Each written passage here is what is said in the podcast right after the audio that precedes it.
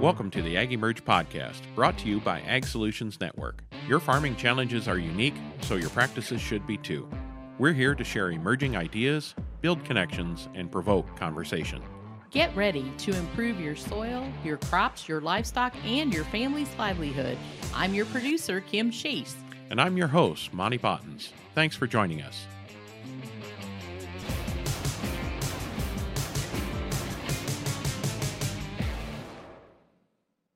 Thanks for joining us. Today, we welcome John Strauser, a research scientist in the Department of Agronomy at the University of Wisconsin Madison. John works with colleagues on the Grassland 2.0 project, where they explore what an agroecological transformation would look like in the Midwestern United States. In today's conversation, Monte and John talk about those transformations and also about how it's as much a head game as it is a management game. So let's jump right in. Welcome, everyone, to this episode of the AgEmerge podcast. I'm pleased to be joined by John Strauser from University of Wisconsin. I like to say the little extra Wisconsin in there. I apologize for that. Uh, our neighbors to the north, and, and John is a, a former Illinoisan, and mm-hmm. he, he has moved north uh, to to the land of uh, more sanity. We'll say up there. anyway, welcome, John. Yeah, appreciate you guys having me and uh, looking forward to it. And uh, I'm glad we were able to follow up on our conversation we had at Grassworks. You bet. I was just going to say that. I met John at Grassworks, uh, which is a regional grass fed producer meeting. And um, it's always good to, you know, being primarily a corn soybean grower, I, I like to go to conferences that are outside of my comfort zone, you know, on, on animal management or technology, those kind of things. Someone made that suggestion to me a while ago about go to a conference you've never been to before. So um, you learn things and and John was there and he, he did a great presentation. Um, but I'm I'm not going to steal your thunder. So introduce yourself, um, who you are, where you're from, and and what what your story is and and what you're working on. Yeah, so I was uh I was kind of thinking about this when I saw the prompt. So I I kind of feel like uh I'm like a fish returning to its natal stream. So I was uh I was born in Madison, Wisconsin, uh, in 1995, and then moved down to Memphis, Tennessee, and I've slowly crept my way back up the Mississippi River. Um, and so uh, I went. I think my journey into ag. So I, I didn't grow up in an agriculture background. My dad's actually a, a college professor, and my mom uh, runs a small business. And I um, did my bachelor's at Purdue University, and uh, my focus was in communications. And I was pretty dead set on going into a career of either athletic administration or running pro sports teams. I uh, played football at Purdue and kind of had an off-putting experience doing that, and kind of needed I knew I needed to do, have a career shift at some point in that equation, which I think is probably pretty typical for a lot of undergraduate students. And I took a class, and the reason why I took it was because it didn't conflict with my spring ball schedule called Geosciences and Cinema and the reason why it didn't conflict was the lab was essentially watching movies on Netflix. So it was kind of a classic um, dumb jocks class, you know, you get underwater basket weaving or yeah, you know, yeah. or something um, like that. I got you. yeah, but the professor was fabulous, and it hit me. So I I always grew up to kind of hunting, fishing, doing stuff outside. Um, my mom growing up had to put like a curfew on us so we didn't get like noise complaints from the neighbors. So I always liked being outside but I just never had an inclination for the natural sciences. Um, and we were hearing a lecture on global climate change and all these things, and I'm like, holy cow! Like, why are humans not more freaked out? Like, I don't think we're adequately scared of how bad this could be. Um, and so I kind of like an idiot went up to the professor and was like, "Does anyone study humans in the environment?" Like, I literally thought I invented a field of study that no one had ever thought of. And he's like, "Yeah, there's professors that do that at Purdue." And I was like, well, that's what I'm going to do then. So I called my parents immediately after that. And it turned out as fate had it, my dad was flying to Taiwan. Uh, my dad's a visiting professor over there. And it happened to be the person sitting next to him on the flight was my, ended up being my faculty advisor. um, and he studies interactions, studies the concept of place, which is the interaction between humanity and biophysical landscapes. And so I got into that and I've been really captivated by Midwestern landscapes. Um, it's kind of where I grew up. uh, kind of where I had my experiences, and I feel like we have a lot of challenges on Midwestern landscapes that are worthwhile addressing. So I've really focused on that. I've done work in urbanized areas like Chicago, which has been a lot of fun. Uh, and then I've kind of slowly crept out to the rural urban fringe, and now I've done a lot of work in agricultural land, which has really kind of become my passion to explore the social processes that underpin biophysical landscape change. And when we think about improving soil health or water quality or farmer quality of life, a big element of that is changing the biophysical landscape. And so, how do you do that? And that's kind of been the focus of my study. The AgEmerge podcast is brought to you by Ag Solutions Network. The ASN team is hands on, digging in, and invested in regenerative agriculture. Along with the proper plant nutrition and biologicals to boost your soil microbiome, we provide the ideas and implementation guidance to support you on your soil health journey. So stop farming the same way and contact Ag Solutions Network today at asn.farm. So I think it's kind of interesting. I got to insert this little joke here, a, a jab at Chicago, but uh, you know, it started as a swamp, and it still is a swamp in a different way, right? so it's uh, uh, you know, a lot of uh, yeah, a lot of a lot of stuff comes comes out of Chicago. So, um, yeah. so that's interesting. Studying the place and, and uh, humans in landscape. I mean, wow, what a what a 180 you have been through right? Yeah. Who was yeah. that professor? We got to uh, got to nail uh, him or her down and say, hey, yeah, Andy, you're, Andy you're Freed. lives. Yeah, yeah, and I have reached out to him, and a lot of people think my dad influenced me to go into academia, but really, when my dad passed me off, I made two promises to myself, and one was to not. I didn't want to go to grad school and become a professor, and the other promise was I never wanted to move back to Champaign Urbana. Um, and three and a half years later, I was going to grad school at the U of I in Champaign Urbana. So I was like, never say never. yeah. So uh, uh, just remember, if you've said any other things like that, you're you're bound to be doing them soon. Okay. so that's that's interesting. So you know, you you talked about um, uh, this class was uh, hey, we're going to watch some movies and those kind of things. I would bet that there was some some uh, various uh, movies, documentaries that you did view that kind of prepped you for for making a change.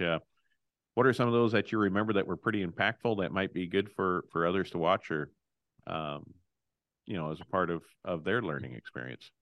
Yeah you know so the the way that class worked was kind of interesting um, and i think this is i think one thing we should be thinking about when we think about our, our agricultural landscapes is uh, a lot of these movies were movies that were uh, uh, fiction movies and really did a good job of portraying like how popular culture saw environmental issues and things like that.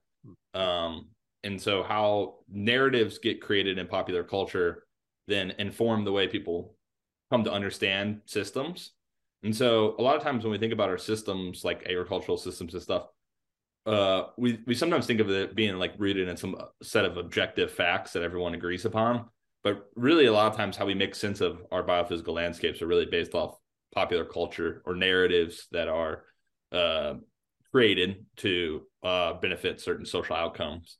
And so I think that is the thing I would really maybe th- throw to your your listeners is how how is the story being created in relation to how we make sense of these landscapes and so agriculture is just ripe with those uh, all these stories that justify our land use whether it be feeding the world or uh, supporting the farmers or um, economic profitability um, all these just storylines that people have out there. I know i'm missing some um, and even labels we put around agriculture. Oh this is regenerative agriculture. This is conventional agriculture. This is x y and z organic agriculture. Um, we those aren't those are labels that are assigned social meaning. And so uh, that's something I would encourage people to think about as they kind of engage with these systems. That these aren't just innate facts that just are static objects out there.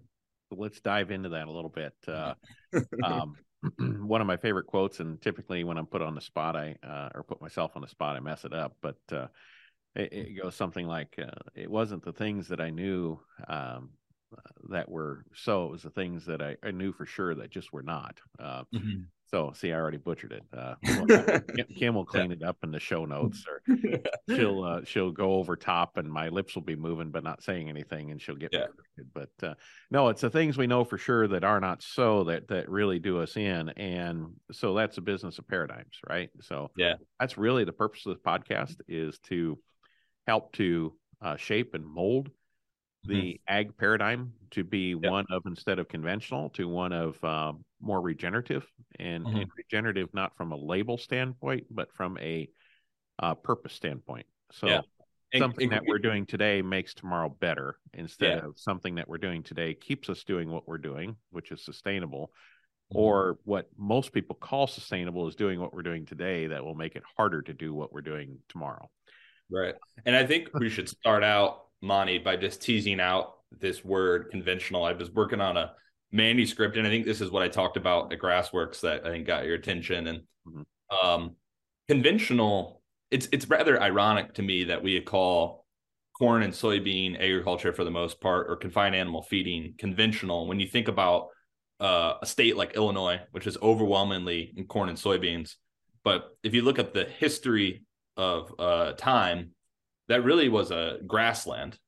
And so the idea that we have that a monoculture row crop is considered conventional in that biome, um, I think it makes it glaringly apparent how that is a- an idea that's been constructed by us as a society. Uh, and what hit me about it, I was teaching uh, at U of I and my during my PhD, I asked my students, I said, "What was here before corn and beans?"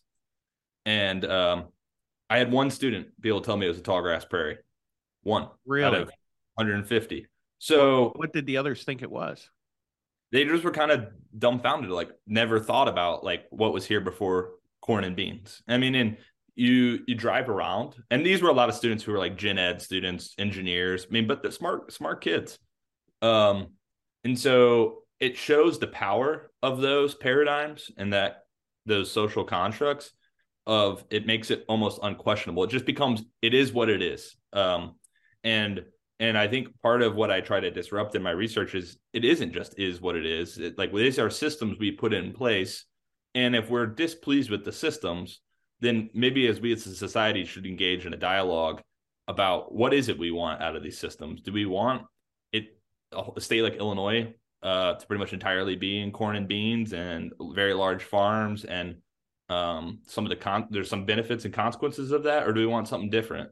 Um, and so I think a lot of times we think conventional is just a static object, and I think part of what I want to try to um, tease out is it's not a static object. It's something we've we've designed, and if we, we don't like it, we should redesign what it means. Yeah, because conventionals changed over time, right? So Absolutely. you know, con- conventional at when let's say when GMO was introduced. Well, GMO wasn't conventional. You know that was that was on the fringe.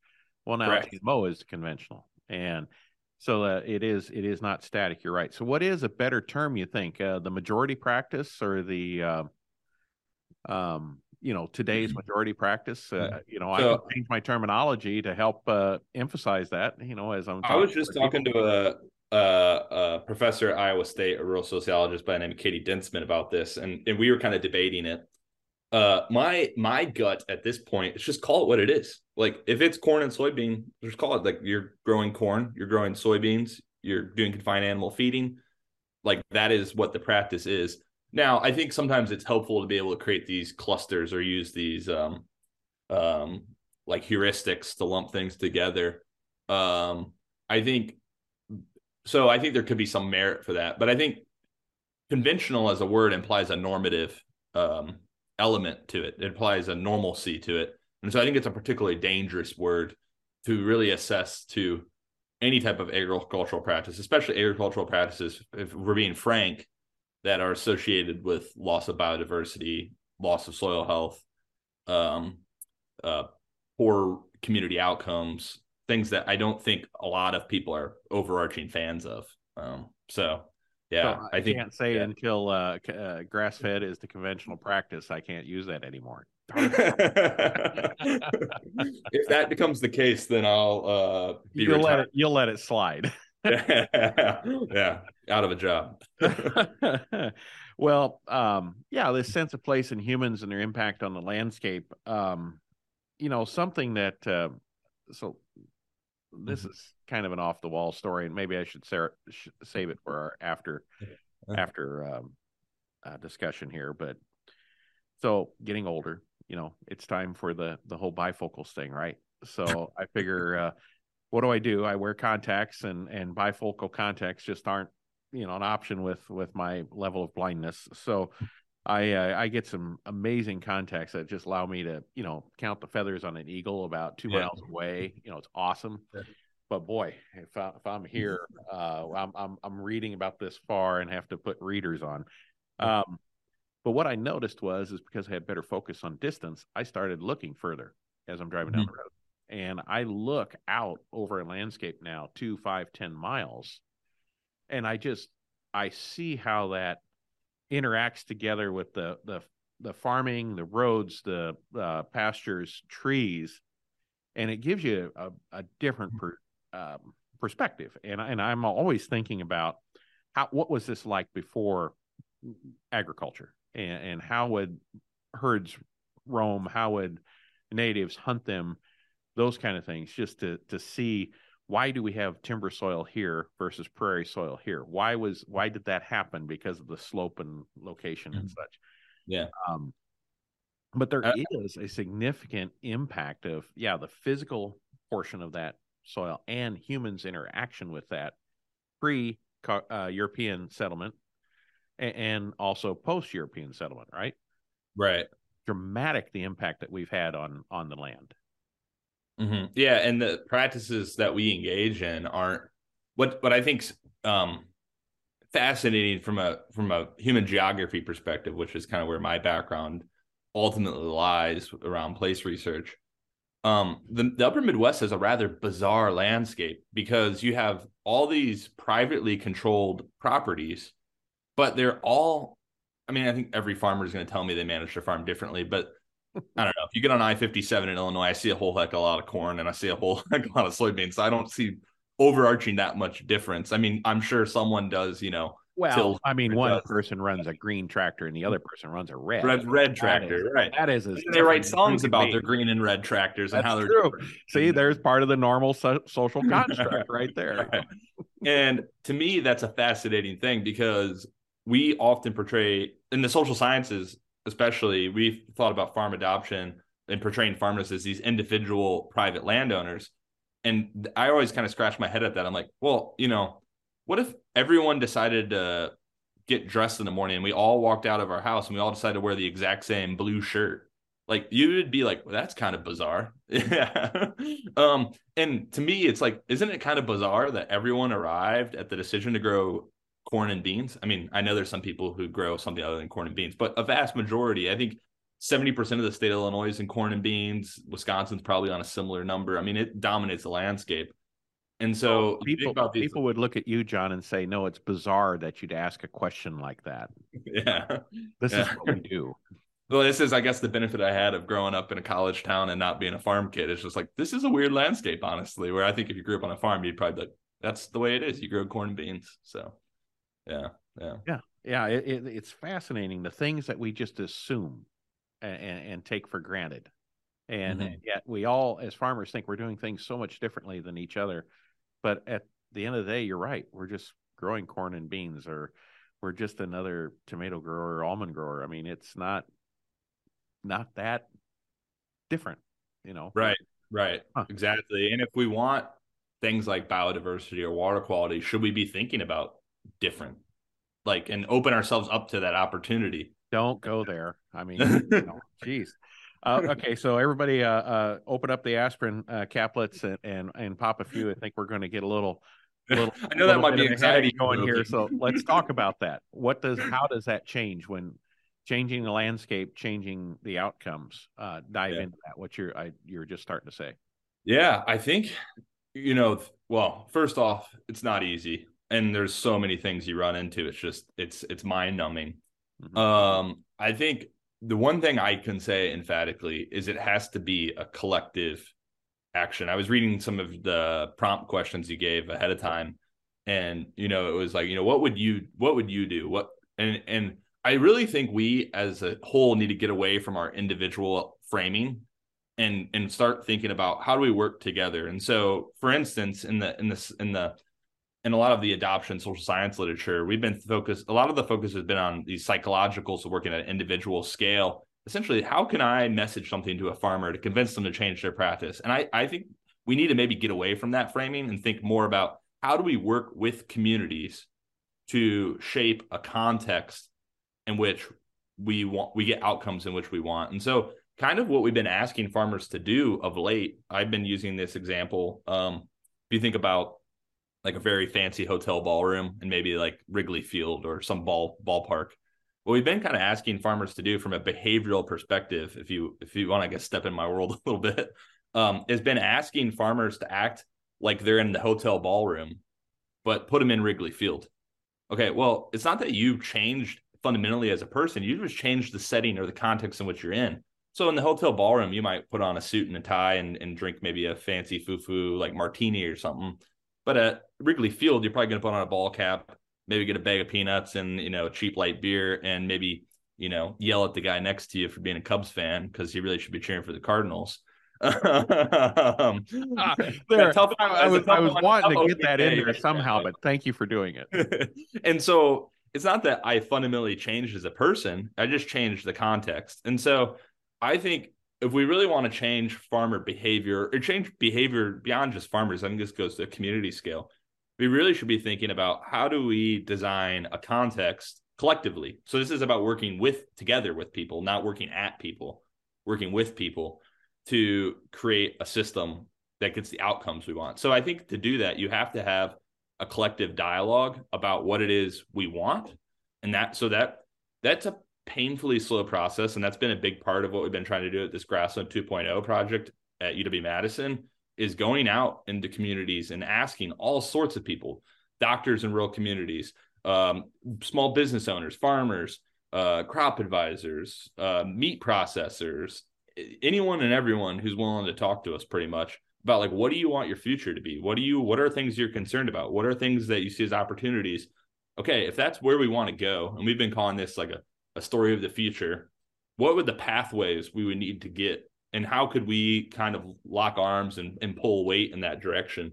And I think that really needs to be part of this regenerative movement is a very deliberate thought about where we want to go and then how we as a society could construct a context that allows that to come in makes it easy to come into existence. Because right now it often feels like an uphill kind of slog. Um, and how do you how do you get away from that the reality we've designed a context that's easy to be in today. Mm-hmm. right. Right? So the the, the context that we're in um, the don't say that word conventional uh, mm-hmm. that we're currently doing is um that's uh that's the social construct right? So right. Uh, tax dollars of of the community is supporting farming in that way. Yeah. And it's not supporting farming in a different way. Yeah and let's let's break down conventional, right? And who is it benefiting? Um, you know, so I got into this kind of a naive city kid, right? And I'm like, I grew up swimming in the Great Lakes, going to Mississippi River, and I'm like, all right, well, I see all the water getting polluted and stuff, and I'm gonna go up and talk to these farmers and figure out why the heck they do that. And what I've learned kind of talking to them is they don't really like it either. and so really raised the question to me is like who's enjoying this system? Um and i'm sure there's some farmers who like it but i mean a lot of the farmers i've talked to have been like oh yeah i mean i wish i didn't have to you know it'd be easier than milking 2000 cows milking 400 cows. It's like well that actually makes sense. Would be easier than harvesting a bunch of feed and and storing it? Oh if i could just put my cows out on pasture that'd be easier. It's like so wait like you want to do it differently. We as a society would benefit from things being done differently so it's like raises a question of like, why are we doing this? Like this doesn't make sense. um, like it doesn't seem like anyone's winning from it. That's what's I guess sometimes I wake up at night and just get frustrated. I'm like, who's who's winning here? Um, um, and I think there's probably some some names we could probably think of people maybe who are winning, but I don't know if collective society is winning. right, and and what does it take to uh, for a person to reach that point and ask that question? Really, I, I tough question to ask because there isn't an answer. Uh, there isn't a right. clear cut answer, and a clear cut we answer. probably don't like the answers we're going to hear. Yeah, exactly. And I think one thing too, I always try to tune into when I do interviews. I mean, because when I come out and meet farmers and talk kind of the way I'm talking right now, it could be very threatening to your identity. I mean, if you you hang your hat on being a corn and bean farmer and and that's your identity. I mean, a lot of people hang their hat on what their occupation is, and that gives them a lot of self worth, and that is very. I'm a fan of that. Like that's a good thing. And so sometimes, like when I talk, it can come off as very threatening because uh, it could seem as an attack on a, an identity, and that's not the intent. Uh, the intent is to say, um, you know, how does that how should that identity evolve so that y- you keep serving society in a in a meaningful way which i think uh, fundamentally underlies what farmers really care about uh, more so than growing corn and beans. I think they ultimately want to care for their property their communities uh, and and feed people. And so um, not necessarily grow corn and beans. Um, you know, if growing corn and beans is part of that equation, then so be it. But I think underlying that identity is more more so. And I and I had a good talk with a PhD student I had been advising yesterday, and she, her dad farms in Iowa, Western Iowa, and she said I felt this dissonance with my dad his whole life because he has these values of taking care of soil and taking care of his community and things like that and but he also wants to be known as a good farmer, a farmer that grows nice straight rows of corn, even land, things like that. And it those things he has felt don't mesh all the time. There's an incongruence, and that dissonance it seems is quite taxing on farmers. Um, and I think we I think we can do better than that. So I, I hope to work with people to to kind of create that that synergy. So how do we do it? I think I think it's a painful, uh, slow process, and I think it's I think w- that's kind of what we're piloting in this project in this process we call collaborative landscape design. And as I said, I think you have to get an idea of where things where you want things to go in the future and where those bottlenecks are. So one like clear thing to me is around like supply chains. How do you get supply chains that essentially supply chains are a big part of a context, right? Um, you know, if you grow something, you need to be able to sell something to a marketplace. So, you know, if we're gonna have people raise grass-fed beef or something like that, then they got to have processing that rewards their effort on that. I mean, going and dropping your beef off a Cargill, they're not going to give you the premium price you probably deserve. Um, where if you have local processing and things like that, uh, but those all take time to get put in place. So I, I don't think the big solution is an overnight fix. I don't think we can wake up tomorrow and be like, all right, we've got a regenerative system in place. But you know, best way to to what do they say? The best way to eat elephants one bite at a time. I mean, it's kind of it is kind of that. And I think one of the challenges I've seen in my job is acting uh frenetically and working quick, but also reminding people like even if we're working as fast as possible, like this is a long thing. And so sometimes people feel a level I've felt this from communities I work with, like impatience of like, what are we doing? Like we're going nowhere. And it's like this is gonna like you gotta be patient. It's gonna take time. Just believe in the process. Um, and I think also one of the other things that we need to try to avoid uh, we've done a really good job as a society siloing ourselves. And I think we gotta. I've been talking to some farmers up in Marathon County, Wisconsin, and uh, in Wisconsin we have this big kind of dynamic of like, oh, that's a Madison person, oh, that's like rural Wisconsin person, and we were like, that's just not help- helpful because, like, do Madison people and rural Wisconsin people really hate each other? And it's like the more we interact, it's like, no, we kind of don't. So like, why do we? Us being at um odds with each other or in each other's grill about things isn't really helpful to the overarching goal of what we're trying to do. And so I think honestly having candid assessments about that and kind of breaking down those silos and creating a more of that collective we of how we're going to go is a bit got to be a big part of how we do it. I, I know that might not be a very gratifying answer to your listeners because it'd be a heck of a lot easier if it was like, all right, well, step one to the plan is do this, step two, do this, step three, do this, and then we'll get there. Uh, I, I just don't think we're going to have that type of a plan, which is unfortunate because if it was a step by step process, man, it would be, we would have done it by now. Well, I, I still think there's some individual things that can be done. You know, um, Yeah. As a farmer, you can you can make a change. I, I think everybody should make a change towards uh, uh, implementing more of uh, Mm-hmm. soil health principles, a different one, or or dive deeper every year. Uh, right. And I'm saying if you someone's can- making an individual change, you, but yeah, you know, and then you can influence uh, others by opening up your farm, sharing Mm-hmm. sharing your story and, and those kind of things to to others, and kind of build that. Hey, it's okay to do some of this stuff, you know, and Yeah. you know, And what, what's something like though this like this podcast doing, Monte? We're normalizing those individual behavior. We're normalizing. Oh, you you know what? It's cool. Do something different. Like that's fine. You're not gonna. No one's gonna arrest you for that uh, if you want to try some new practice on your farm. And so it's in part, yeah, it ultimately ends up to an individual level behavior. But there's, and I think this has really been a big thing that's occurred over the seven years I've been working on. There's been more talk about it. So I think it's starting to normalize. And and I think social media. uh, So you look at conferences used to be the way that you know Mhm. you'd go to the National No Till Conference 10, 12 years ago, and it'd be home old homeschool week, and uh, it'd be people you hadn't seen for a year, hadn't talked to them, and you all catch up and those kind of things. Well, social media comes along, and you see what they're doing every day, and, and you're part of groups of of mutual interest. And now I think that community isn't necessarily, you know, fence line to fence line. I, I think that community is a um, more Mhm. of a, a virtual geospatially, but Mhm. um, more like-minded uh, Yeah. in, in approach. Uh, so I think that's that's helping the adoption. And then the other thing is too is I think as each one of those people within that community do things, neighbors see and they start trying some things. Mhm. Yeah, this is something I've been writing about is uh, around social spatial scales, which is a really fancy way of saying what you just said. Of your farm isn't just uh, isolated. You can you.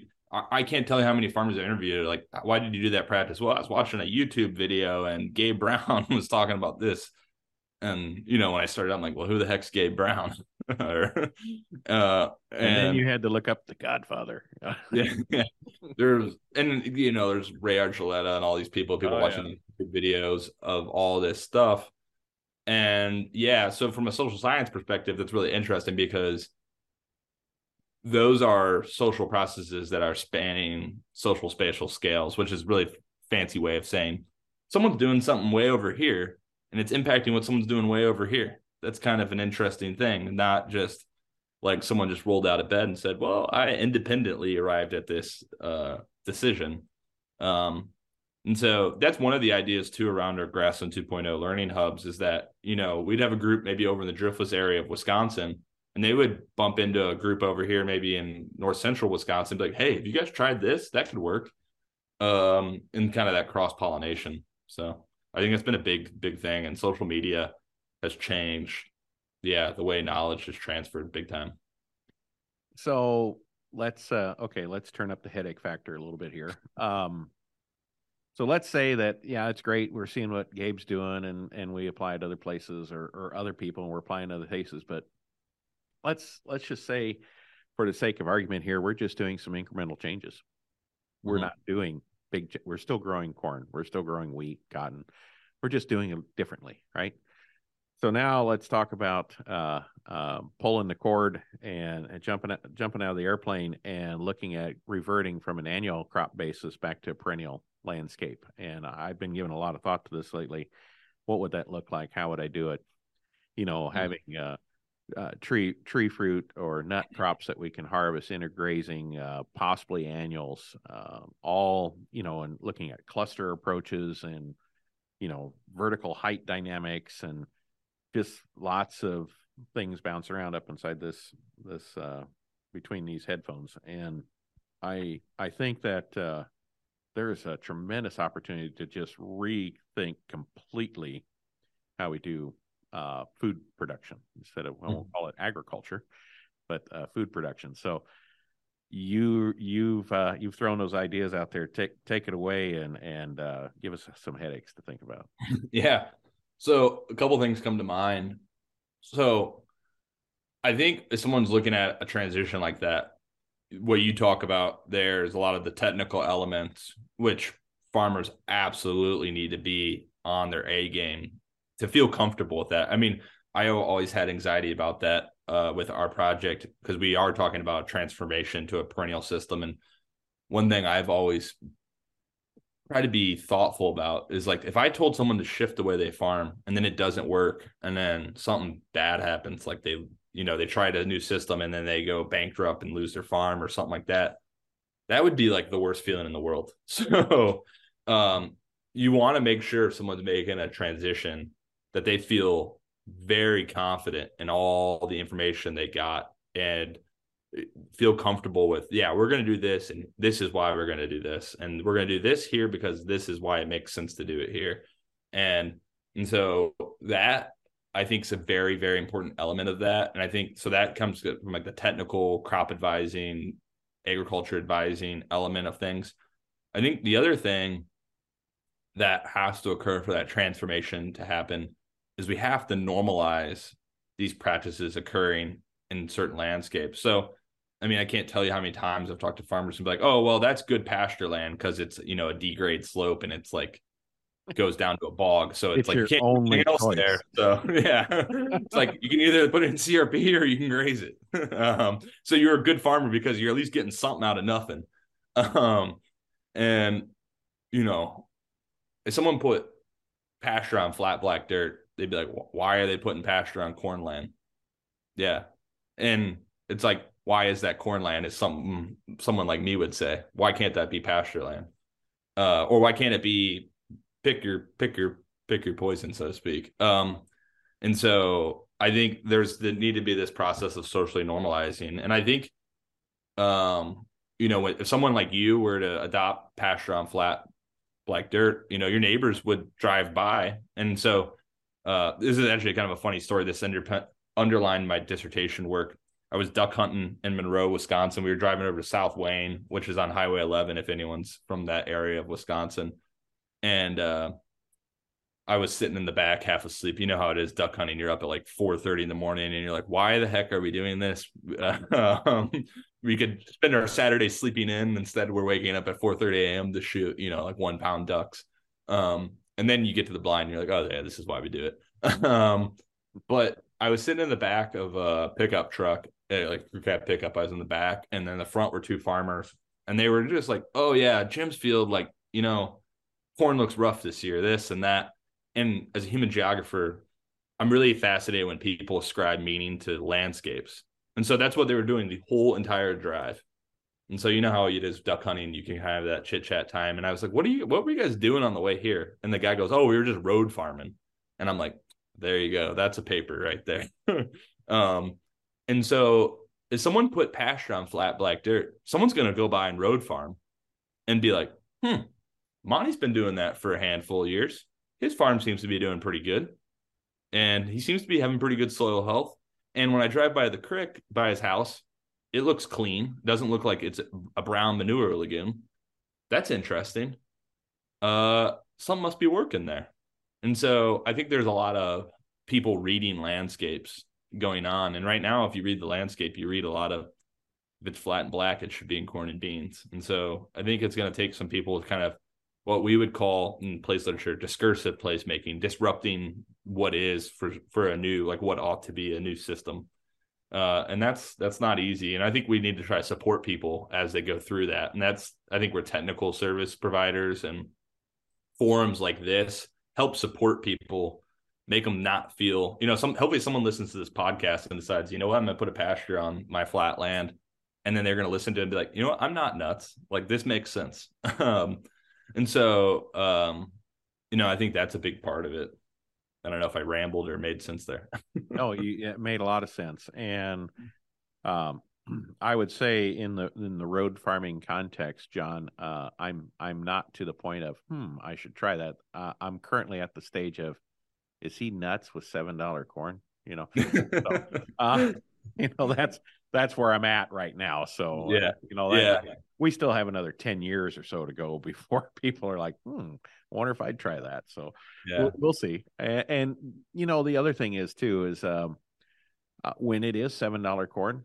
you, you know what? When that pasture went in, it wasn't seven dollar corn. Uh, that it was it was designed for a two year rotation.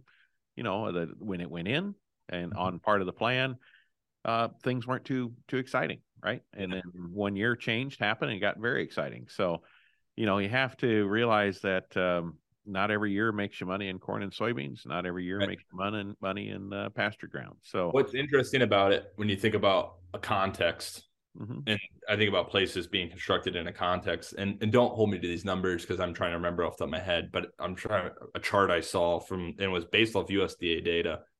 Corn and soybeans, I think, was over the past 20 years, independently on its own, has been profitable. I think it, the number was four times and it was not profitable the other 16 but what made farmers whole was the crop subsidies and the government support where pasture was profitable because it's not you you know you're not able to get the subs i mean there's the subsidies aren't as robust um was profitable independently on itself um you obviously maybe can't home run hit as much as you can, so to speak, with with you on corn and beans. You know, when corn and bean prices are high, sure, you probably can make out like a bandit some years. But it really then to me calls into question like why are we actively supporting such a system at such a robust level if we want different systems? And this is why I think it goes beyond farmers into a broader societal question of like why are we taking taxpayer dollars to do that and if we want to take taxpayer dollars to support food production, which maybe is not a bad idea, should we have a more robust conversation of like what should that look like rather than just re up the farm bill every four years or every so often, right? So I don't have the answer for that. And I wish I had the answer to that. Maybe something other than real enigma, right? yeah, yeah. So um farming weird, uh, farming differently. Yeah. Um, describe your ide- ideal landscape for because at the end of the day we still have to make food, right? Right. Um, and um, I wanted to dive. We'll dive into the feed the world thing in the uh, after show. But, um, let's talk about. We still have to um, generate something for ourselves or to yeah. to sell off farm. How does yeah. that How does that happen? What does that look like in a perennial landscape? So I've always been fascinated by the Midwest in part because it's going to be what I'm going to call a working landscape. We don't have a lot of protected land like they do in the West of like, this is a national park. Everyone put the fence up and like hold your arms around it and don't let anything in. Um, you Which know, has, that has its own problems too. I mean, right. there's not right. I'm, I, I'm, I'm a fan of, yeah, I'm a fan of, I don't, I'm, I like the Midwest landscape, put that way because people live, work, go about their life on it, right?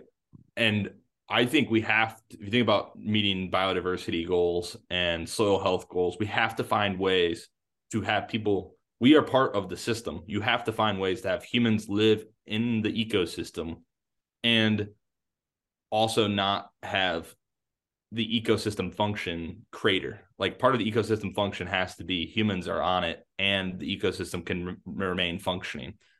And so uh, I think we need to think about how do you then configure farms to produce food because obviously we, we, we do like eating um in a way Some that more then, than others you know yeah i don't think i'm overly slight either monte um, but uh in a way that allows that. And I think, you know, I, I think we can produce a lot more calories per acre if we think about smaller farms. I mean, I was on a farm in north central Minnesota where they were producing vegetables.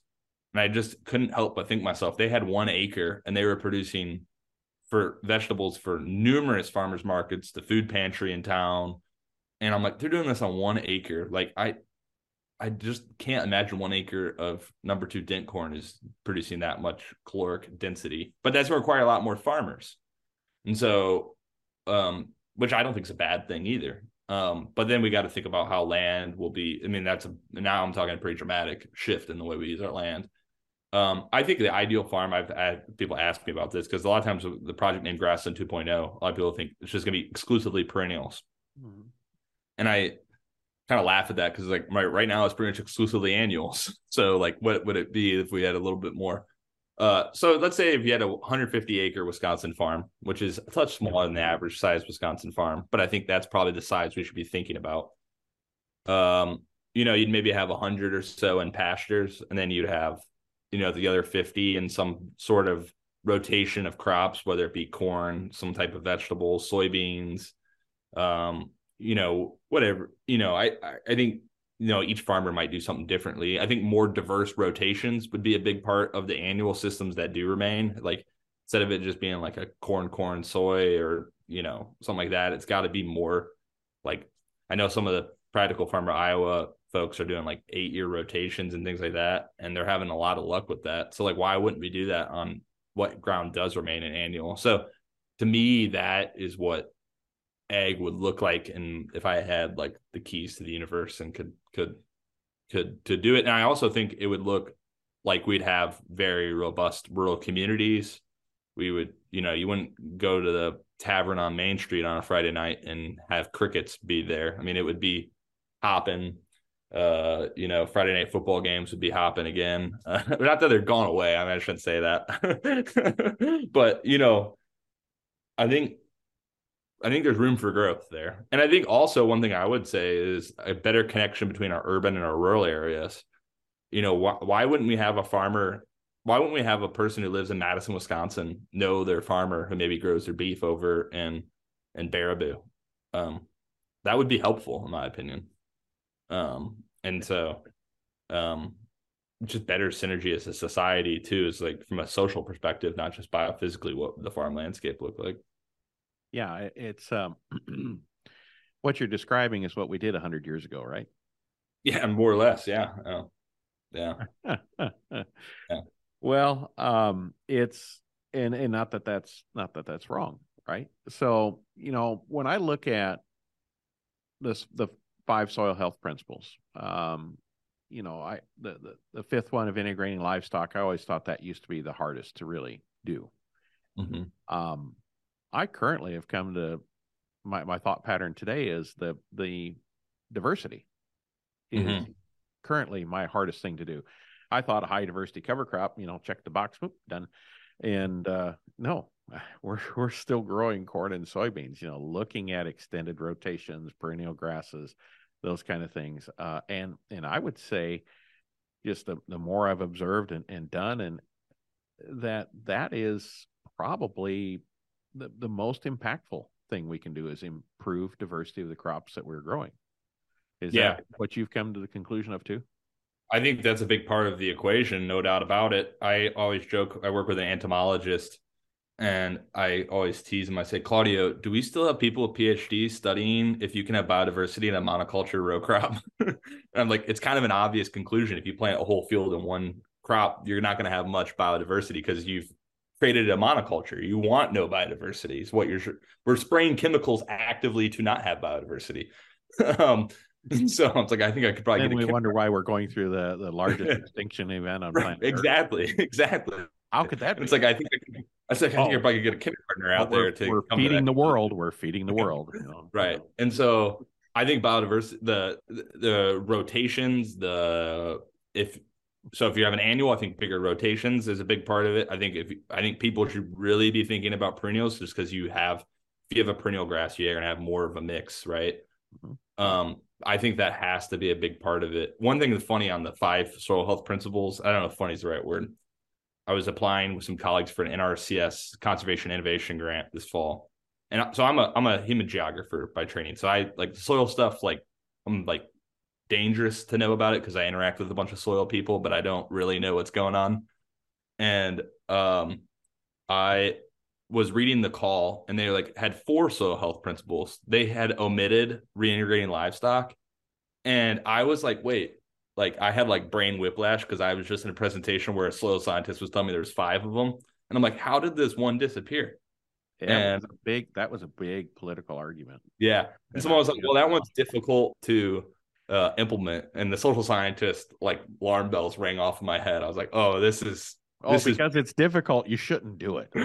right. Yeah, and it, to me, being someone who's like a social constructivist by paradigm, I'm like, oh, we're not. The idea these are rooted in fact, but one just magically disappeared. It's like it's not really rooted in fact it's rooted in our social context and we said oh yeah that one's tough so don't worry about that one um and yeah it's it's kind of like so, telling your spouse oh it's tough to stay faithful so we just won't worry about that one yeah we'll just ignore that, that that's one. a principle that matters you know so it, uh, it and i think you know from what i understand that is one that really really I mean, I think biodiversity is probably one, and then two. I mean, they all matter. I mean, you got to do them all, in my opinion. Yeah. So. No, I'm just, you know, I'm trying to think of because here you are. I'm I'm outside of the the local social context, right? So I'm I'm trying to think, how do I increase that diversity? Because I don't have the marketing channels uh, for buckwheat, peas, um, you know, vine crops, um, you know all those kind of things. I, I, don't have the market for them. So that's what i'm kind of um, I, think, uh, I think i think this is where our, this is where i think our land grant universities are and other bigger institutions are kind of failing us is we should be actively and this is what i'm hopeful about our project i think what makes our project at uw madison different is like farmers we need to develop those markets and farmer a farmer can't just say, yeah, I'm going to get peas and I'm going to develop a pea market. There needs to be some level of organizing of like, okay, yeah, Monte's going to grow peas. The other farmer in Quad Cities is going to grow peas. And there's another 10 farmers over here they're going to grow peas. And they're all going to sell peas to this person who needs peas. Like you have to coordinate action.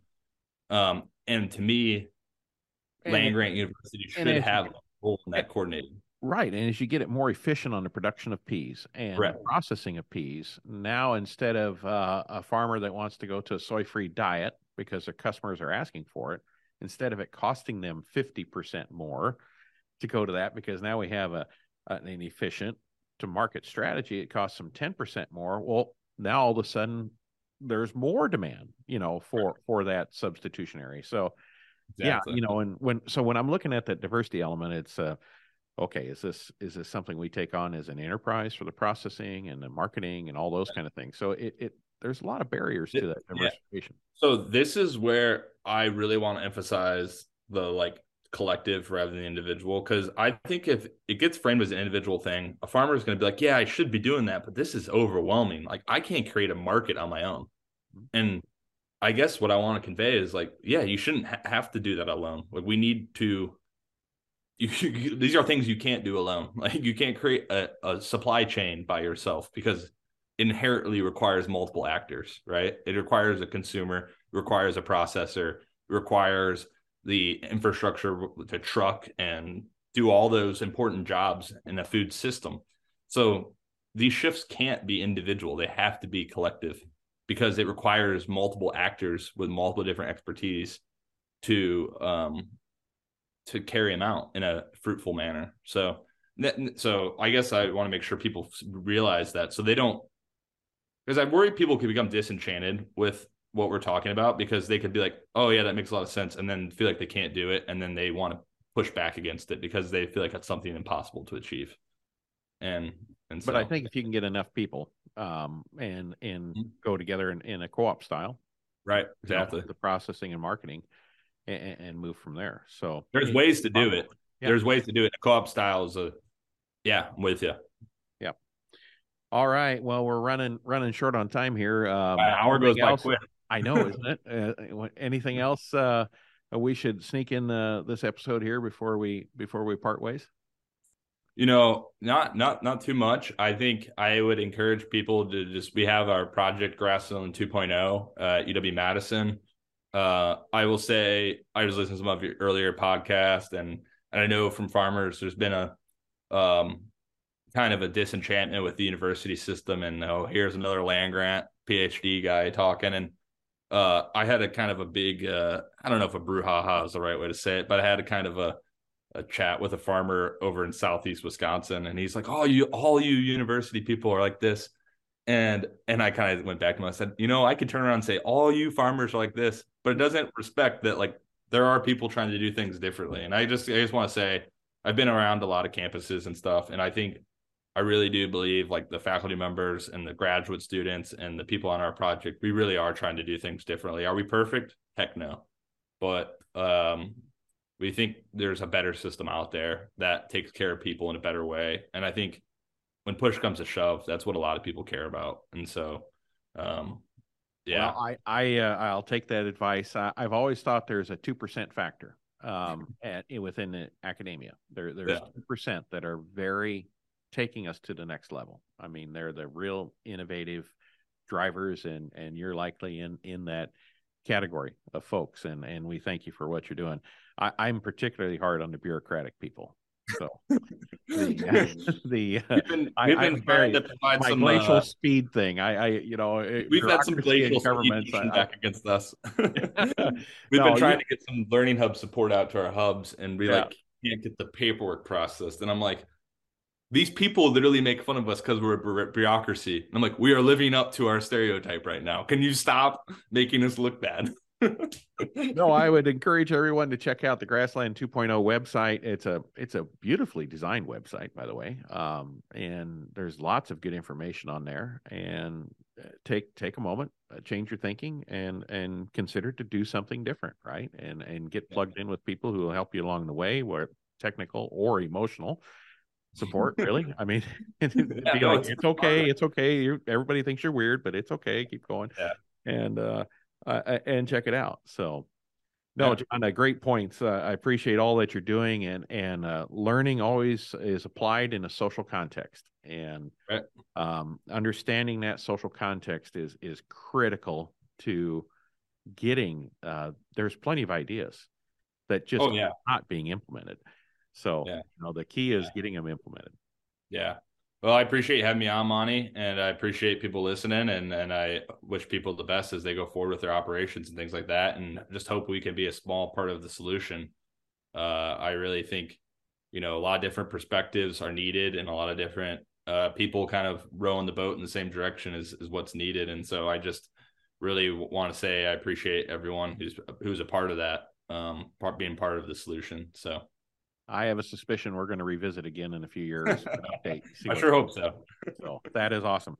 Thank you all for listening today, and thank you, John, for being here. This conversation today is a great igniter for new ideas and exploring what agroecological transformation could look like on some unlikely landscapes. And at Ag Solutions Network, we're in the business of helping growers transform their soils and practices. Want to learn more? Well, check out our website at asn.farm, and there you can click on links to follow us on Facebook, Twitter, Instagram, LinkedIn, and YouTube. There's a lot of great things happening and always something to learn. Thanks for listening.